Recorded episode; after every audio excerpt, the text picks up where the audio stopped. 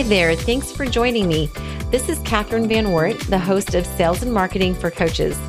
It's my mission to help heart centered entrepreneurs like you love sales and marketing almost as much as you love coaching. Every week, I share actionable information that you can use to learn the skills and gain the confidence you need in order to create a profitable coaching business. Hello, how are you today? Today, we're going to talk about fixing the mind drama around sales calls. Before I start, I want to quickly thank you if you left a rating and or a review. I saw that I have 4 5-star reviews and I am thrilled. Thank you so much. After you listen to today's episode, if you wouldn't mind leaving a rating and review, that would be wonderful. I would appreciate that so much. All right, so back to talking about the mind drama around sales calls. Getting a new client is fun, but the mind drama around sales, obviously not. You can't usually have clients without some form of selling. In order to get a better perspective on why mind drama around sales feels so strong, I want to zoom out beyond the sales call itself first. The mind drama really starts with your perspective about sales in general. From there, it colors how you feel about sitting down to have a one to one conversation, but you are coming into the call with baggage if you have a story that doesn't serve you. The first thing I want to do is take a look at three phases in which we can experience mind drama about sales and then I'm going to talk about the top three myths that I hear about what it means to sell on a consult. You may have a different specific thought, but you will be able to take these concepts I talk about today and use them to help fix the mind drama. So, the first phase is when the consult is initially booked. So, yay, you looked at your calendar or you got a notification from your scheduler that you have a sales consultation booked. And that feels amazing. It's working. You have a sales consultation scheduled, and that's the good news. The very next thought after that might be something like, I hope this consult doesn't cancel. In order to try to prevent this from happening, your brain offers you questions that are designed to be useful. You're wondering, should I send an extra email before our session? And if I do, what should I say? I don't want to sound desperate. Um, how many reminders? What if something comes up the last minute? That's going to stink. I hope they at least reschedule. What if this person ghosts me? Maybe I should make a plan of what else I could be doing if it's a no show, because at least then I'll be productive. And that's a great idea. But then that's followed up with, oh my gosh, am I jinxing it right now with these negative vibes? Those thoughts are involuntary, but if you attach to them, I'm sure you can see how this can affect the consultation before it even begins. So that's phase one. Phase two is the time in between the booking and the date of the consult. After you've decided that you're going to move forward in the belief that this consultation will stick, you start thinking about how to prepare. You really want to do well and you'd love to get a new client. You're looking for that 1% level up. So, time for the prep. But maybe you're not sure on where to start in order to prepare. Script, no script, questions prepared ahead of time, organic conversation. So, here's my take on scripts there is value in having a script. The value ends when you feel overscripted and feel non human in your communication. You don't want to sound scripted, but you don't want to get caught with not knowing what to say next. One of our greatest fears is not knowing what to say next and experiencing that awkward silence. Imagine you say something like, I think you'd be a great fit for my program, and they don't have much of a response. Where do you go from there? In order to prepare for this consult, you are trying to remember how to recreate the last good one or how to avoid whatever you did on the ones that didn't convert. It might feel confusing or unclear. That is not helpful at all, and it might increase your anxiety if that's the case. If you have pre consult paperwork, you've read it over. You think about what he or she has filled out, and honestly, you aren't sure that it's super helpful. In fact, you might feel that what you know puts you in a bad headspace. Like now you have a bias about the prospective client, what he or she is looking for, whether or not they can afford you, and it's messing with your head. Some of the other concerns I've heard when it comes to the sales process is that even the thought of having to overcome objections can make you feel uncomfortable. And that makes sense because most coaches are concerned about sounding aggressive or pushy. And that's what we think of when we think of overcoming objections, like it's a tug of war or requires some level of confrontation. And if you're one of my go getters, an additional part of the mind drama when it comes to the sales conversation is that you are just not sure exactly what you need to do in order to convert at a higher rate and you have thoughts about that before you get on the call, and that makes you feel a sense of impatience. I believe that the emotions we experience continue to reside in our subconscious mind and in our bodies long after we had the thoughts that triggered them, if you don't do the work to metabolize the effects of those emotions. So you may get on the call and have a tightened feeling in your stomach or feel like you are in your head because of this. You might even get physically flushed or unnerved. When there's a high enough level of this kind of mind drama, the thing I most often see is that coaches will change the focus of the call. They decide that on this call, they're just going to have a conversation, see if they can offer value, and go from there. It feels like a lot less pressure, and given how stressed out they feel, it's a welcomed shift. This comes at a cost, though, because then they further doubt their ability to sell and use this as more evidence. And phase three is the consult itself. So now, take all the previously discussed thoughts and emotions and move them forward into the consult call. At this point, you've probably decided that the most important thing is just to do what feels right and lean on your intuition. Forget following the script exactly. You are going to come into this open to the possibilities. You've decided you are just going to have a conversation and do some coaching. And the thought is that if they see how good you are at coaching and they are able to get some results on the call, then they will naturally want to work with you. It would be awesome if he or she then asks about your coaching package and wants to sign up. Hopefully, they will see the value, but if they don't, then maybe it's not meant to be. This would at least provide an opportunity to get to know you, and really, you don't want to act weird. You feel really good about the beginning. You've got your general questions and you're getting to know them, and the ease and flow is really nice. It all feels good until you have the thought that you need to make an offer you feel a clear line of separation between talking about the pain points that they are having to how you can help.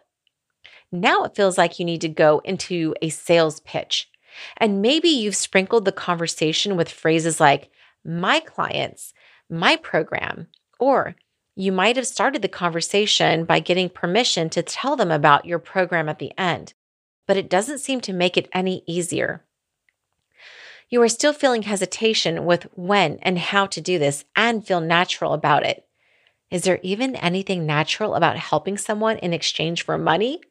Maybe not at this point. So, now let's talk about why it's so hard to deal with all the thoughts that you have when it comes to sales. It's because there is a lot of truth for you in those thoughts. No, you don't want to make anyone uncomfortable. You don't want to feel like you have to be pushy or rude or act like their objections don't matter. It's not kind and it's not how you would want to be treated. It's just not even worth the money at that point. And that's why I have coaches who say to me, you know, I really would just coach for free. And that messes with my head because I just want to help. Now, because of these competing thoughts, your mind creates a cognitive dissonance, which is what makes it hard for you to sell before you ever even get to the call. That needs to be settled for you so that you can show up to the call clean and ready to help clients without a scarcity mindset or a manipulative agenda. Can you see how each phase plays into the next? My goal with covering these three phases is to bring your attention to the compound effect. Now that you can see it more clearly, you know that cleaning up each phase will serve you well. I trust that you can do some self coaching on that. Write out for yourself what this process looks like for you from the booking to the call.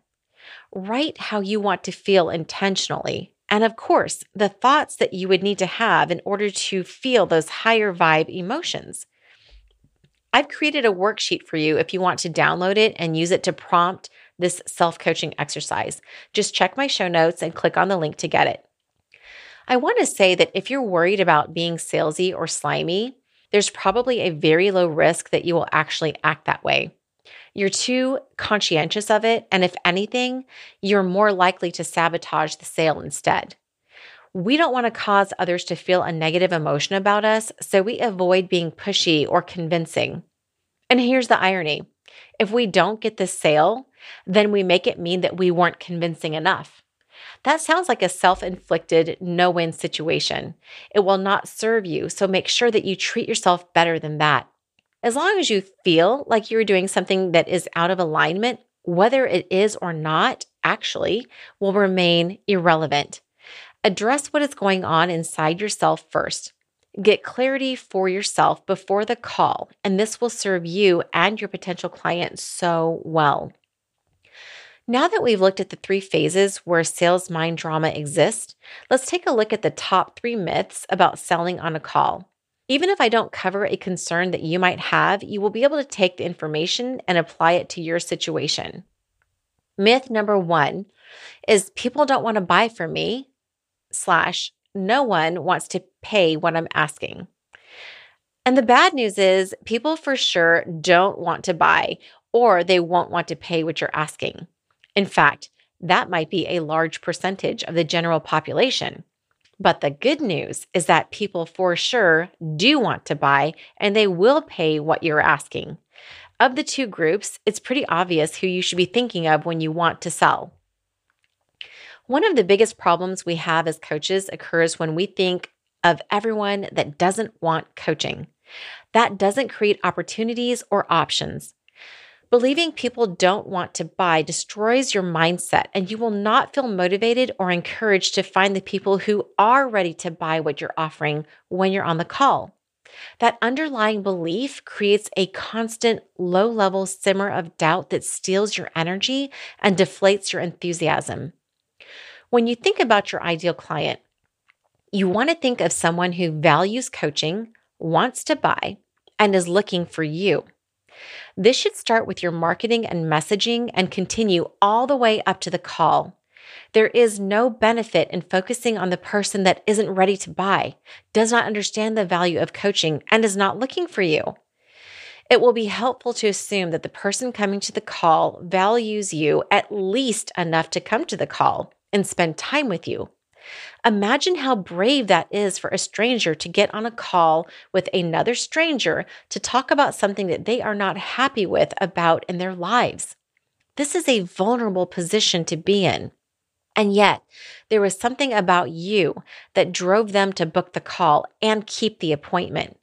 They value the call enough to want to learn more about coaching or how to feel better. Even if they are there for free coaching, it doesn't take away from the fact that they came to you. Your job is to see what phase they are in on their journey. You're establishing a long term relationship with them, and you want to be in it for the long game. Now, please don't misinterpret this to mean that you should be apathetic about selling. That is not the case at all. What this means is that you're going to be so in tune with them that you earn the right to become part of their journey and serve as a catalyst for them to work toward the change that they want. If you're a coach that says, I just want people who are ready to do the work, and you think that sales calls are a waste of time unless they are a yes, you are likely leaving money on the table. People are in various stages of readiness when they book a call. And although some people will never be a yes because they are spending their lives thinking about change instead of creating change, most of us are on a forward moving journey, and robust follow ups create so much opportunity to gain clients. I'll talk about this more in myth number three, but focusing a conversion to a single call is a disservice to the whole process. The life cycle of the client relationship can be considered on active status until they are closed as lost or won. Otherwise, they are continued, which means that you can continue to make offers to them until they are lost or won. Okay, but back to the idea that people won't buy from you or pay what you're asking. I see people buy coaching every day, whether it's within my own coaching community or in the larger communities that I'm a part of. So you had the call and they aren't buying, but understand the sales call is one part of the overall sales cycle. And here's the danger if you make it mean that you aren't showing value or that you don't know how to create urgency when you have done everything possible to help the client see it, you will not gain any benefit creating this limiting belief. Evaluate your call and see if you've done everything that you can to create value and urgency. Okay, so I'm throwing around the phrase create value, create urgency, and you might be wondering, how is that even created? So, in short, urgency isn't really about how many spots you have left so much as it is how long the prospective client is willing to continue suffering in their current situation and helping them to have clarity on that. And value isn't so much about how much you say your products are worth when you stack the sale, but about how deeply the client believes that your services can truly create a change in their lives and the level of belief they have that it is possible for them. When you believe that people don't want to buy, you might really mean that you don't want to have to convince them to do something that's against their will. And to this, I say, don't worry, you can't. People will not do something against their own will in the end.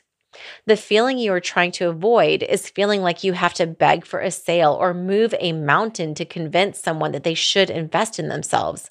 You have a choice in the matter, and you don't have to do that.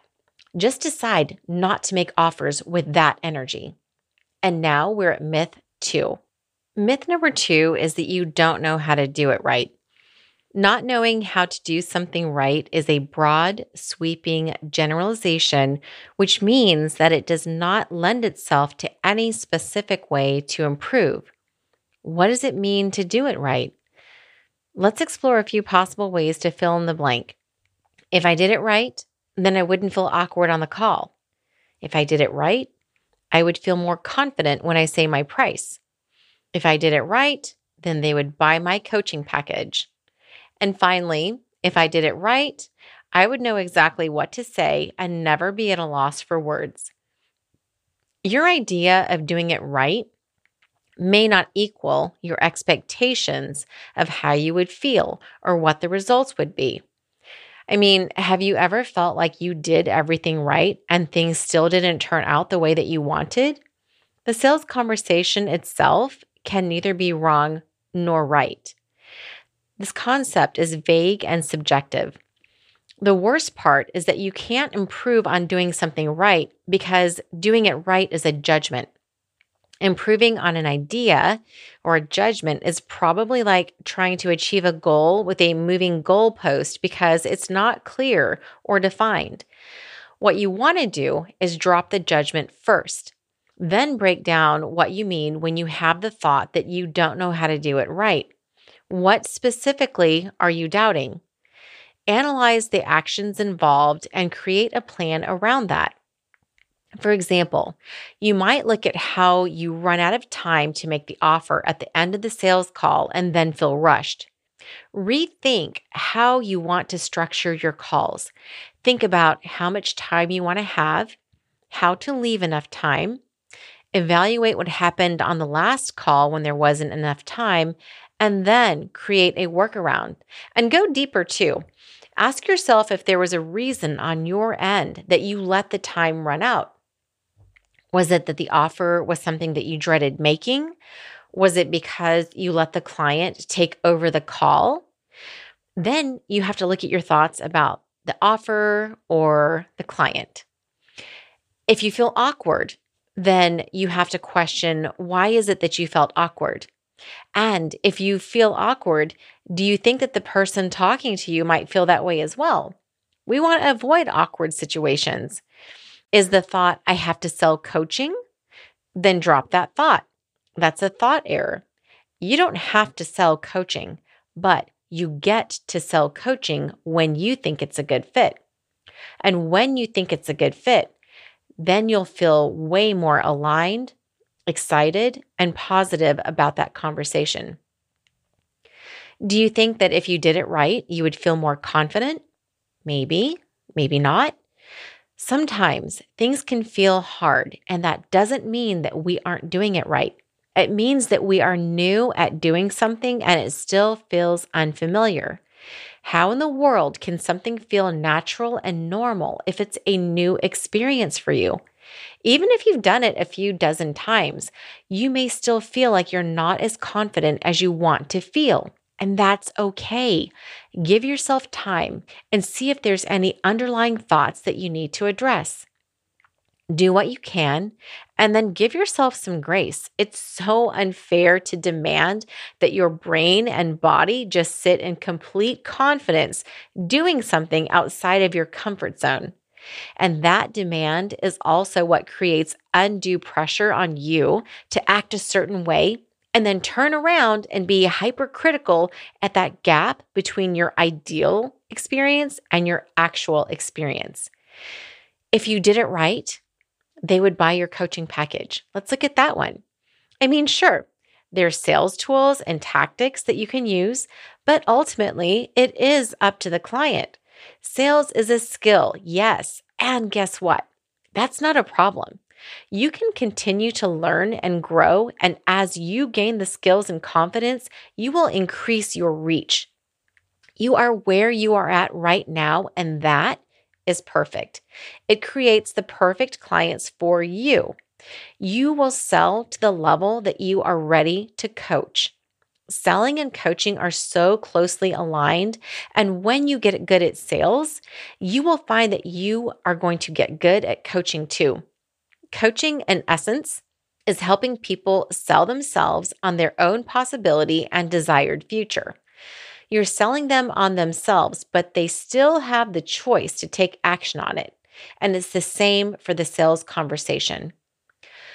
What sales comes down to is the ability to listen deeply and well without an agenda to cloud your ability to tune in. When you think of doing it right, think about the skills of sales, listening, reflecting, and expanding their mind to new possibilities. It's about connection and gaining trust. And you can put all that out there, but still not get a sale because it depends on the client's state of mind as well. And that is okay. You're not doing it wrong if you're achieving this.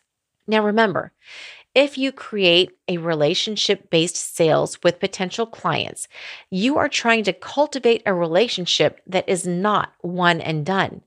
So if someone says no to your coaching package, it is not a no forever, but it is a no for now, and that's okay. There needs to be an alignment that works for their timing and desire and your coaching and availability.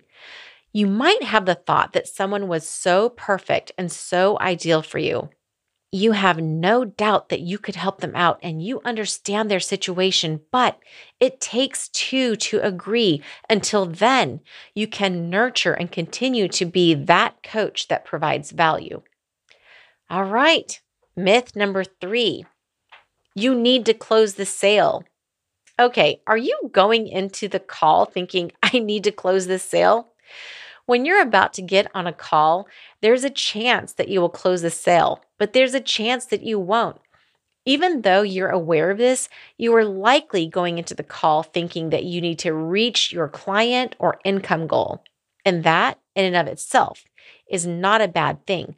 But when you attach it to a specific person, it can cast a shadow on the quality of the call and definitely on the quality of the thoughts that you have about your business or yourself if you don't convert the call.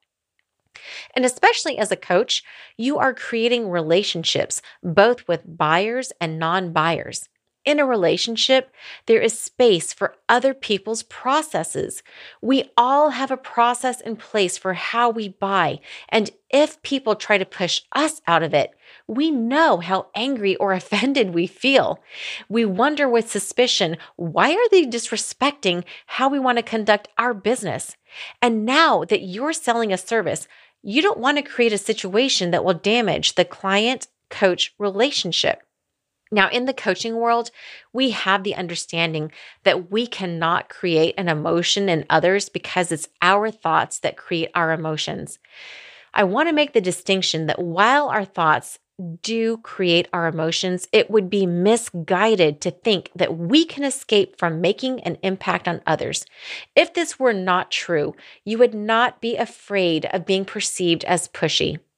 If this were not true, commercials that make us laugh, cry, or feel happy would not be successful in selling products. We can inspire, but not control, thoughts and emotions in others the thoughts and emotions we inspire might be different than the ones that we intended, but it is largely predictable what will land and what will not. As with anything, you want to find that happy medium. That means you go into the call with the full intention to serve before you sell and guide the conversation sales process so that it can happen naturally. And what do I mean by naturally? That means asking the effective questions, picking up on nuances and subtleties, expanding with thoughtful follow up questions, mirroring the client's exact words so that nothing gets lost in translation. From a scientific and a neural perspective, this also creates connection. This is vital. You can't do that if you're in your head, which is why you must start the call with a clean slate and no agenda other than to deeply listen and understand the client's pain points. Developing your own personal method is critical in the sales process. If you're told to say things that you would never say in real life on a sales call, it can feel like it's confrontational or too aggressive this is not going to play out in your favor. And even if you try it, you will find it is hard to stay engaged when you feel like your insides are on fire because you are so uncomfortable. Listen to your body, it knows the difference between adrenaline and panic.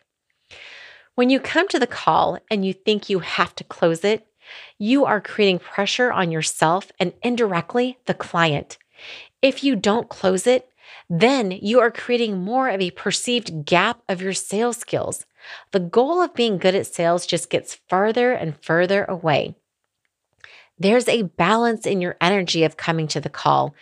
So, a new thought that I would like to offer you is that instead of thinking, I need to close the sale, you want to think, is the client ready to buy? I love sales, but I do not love selling to someone who doesn't want what I have to offer. That is an uphill battle. You want to prime the sale. That's why you need to listen carefully, so carefully, to what the prospective client is saying on the call and go deeper than that superficial level. That's what facilitates you being all in with speaking about the transformation your potential client could have. When you help them to see the transformation, you're selling them on the who, which is themselves, and the what, which is the result. When they want that and ask about the how, that is when you have permission to ask the questions that will guide and compel them to ask what it would be like to work with you. And you don't have to do it before then.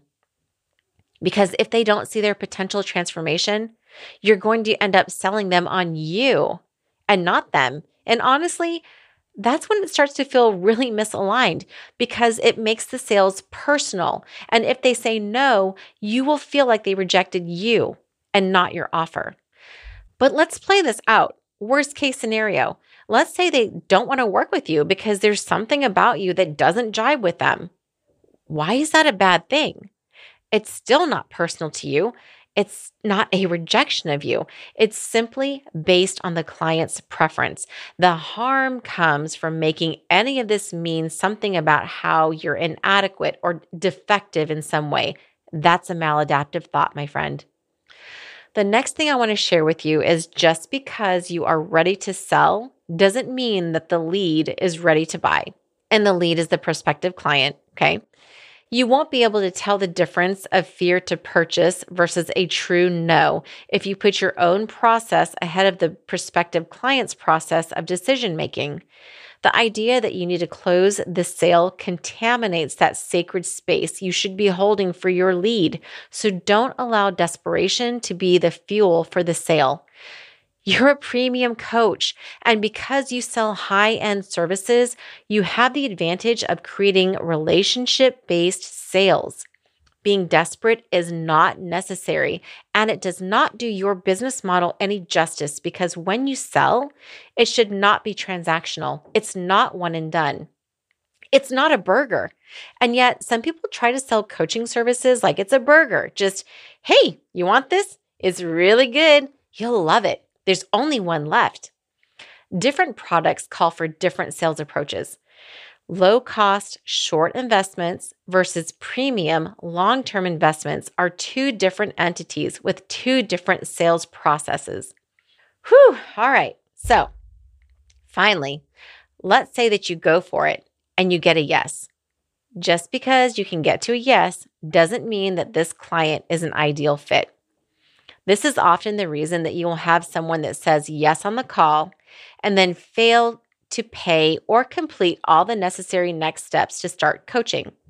This is also why we invariably end up with a client that we really can't serve well because there are differences in expectations and outcomes. When you go into a sales call, make sure that your primary goal is to listen deeply, ask guiding questions, and offer only when what they want is what you have. All right, friends. I hope this helps with the mind drama that you might experience about sales calls. This is just the beginning. When you shift your beliefs, you open up new opportunities for your brain to explore what else you could be doing to close more sales. You also will evaluate your actions on the sales call more accurately when you do it without bias or harsh judgment. If you want some help on how to improve your sales call, apply for a free one on one sales training with me. I have a limited amount of calls I do per month for my audience. And let me tell you, they are robust and you will walk away with so much more insight and clarity. The link is in my show notes. And don't forget that I am providing the self coaching exercise worksheet so that you can work through your mind drama and show up for your calls with a clean and clear mindset. That's available for you in the show notes as well.